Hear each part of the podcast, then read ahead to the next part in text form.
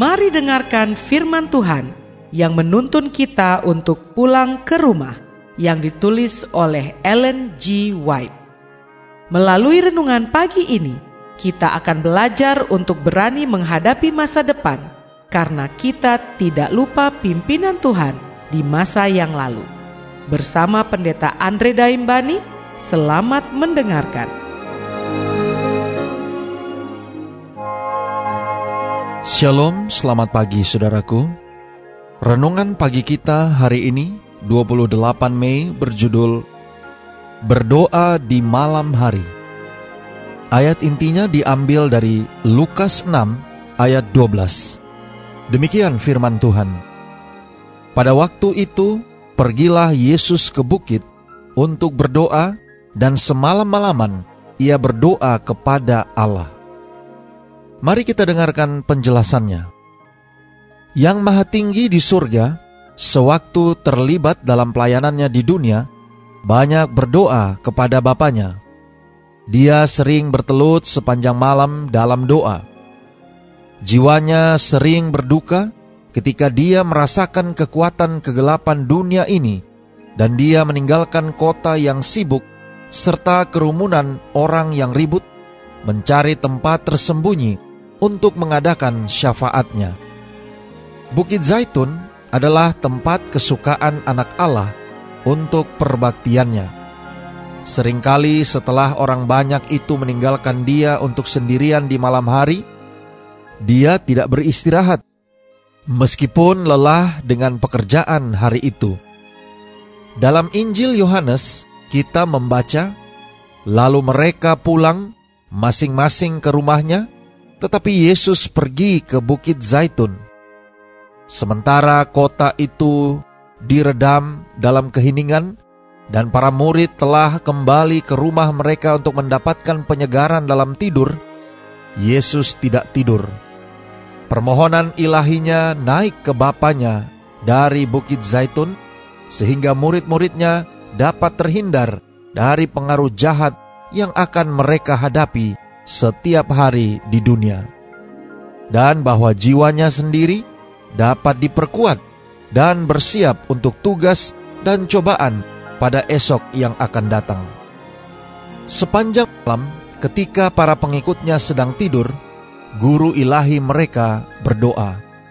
Embun malam yang dingin jatuh di atas kepalanya yang tertunduk dalam doa teladannya ditinggalkan bagi para pengikutnya. Yang Maha Tinggi di surga, ketika terlibat dalam misinya, sering berdoa dengan sungguh-sungguh. Dia tidak selalu pergi ke Bukit Zaitun karena para muridnya telah mengetahui tempat pengasingan favoritnya dan sering mengikuti dia. Dia memilih keheningan malam ketika tidak akan ada interupsi. Saudara-saudara yang kekasih di dalam Tuhan, Yesus dapat menyembuhkan yang sakit dan membangkitkan orang mati. Dia sendiri adalah sumber berkat dan kekuatan. Dia bahkan memerintah angin ribut dan menurutinya. Dia tidak tercemar dengan korupsi, orang asing bagi dosa, namun dia berdoa. Dan itu sering dengan tangisan yang kuat dan air mata. Dia berdoa bagi murid-muridnya dan untuk dirinya sendiri. Dengan demikian mengidentifikasi dirinya dengan kebutuhan kita, kelemahan kita, dan kegagalan kita yang sangat umum dengan umat manusia. Dia adalah seorang pemohon yang kuat, tidak memiliki sifat-sifat kejatuhan dan nafsu manusia kita, tetapi diliputi dengan kelemahan yang sama dicobai dalam semua hal, bahkan seperti kita. Yesus menanggung penderitaan yang membutuhkan bantuan dan dukungan dari Bapaknya. Testimonies for the Church, Jilid 2, halaman 508 dan 509. Doa kita hari ini. Bapa terima kasih.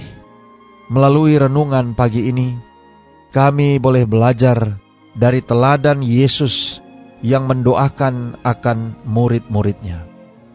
Terima kasih melalui renungan pagi ini kami diingatkan untuk boleh mengikuti apa yang Yesus telah contohkan sewaktu berada di dunia ini, berdoa di malam hari kepada Bapa di sorga.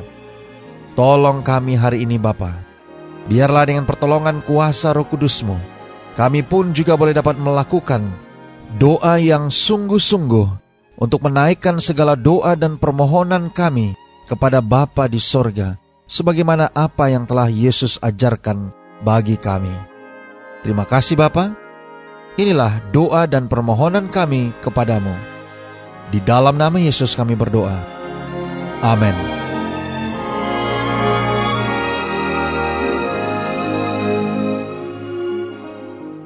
Demikianlah tadi pembahasan tentang pulang ke rumah.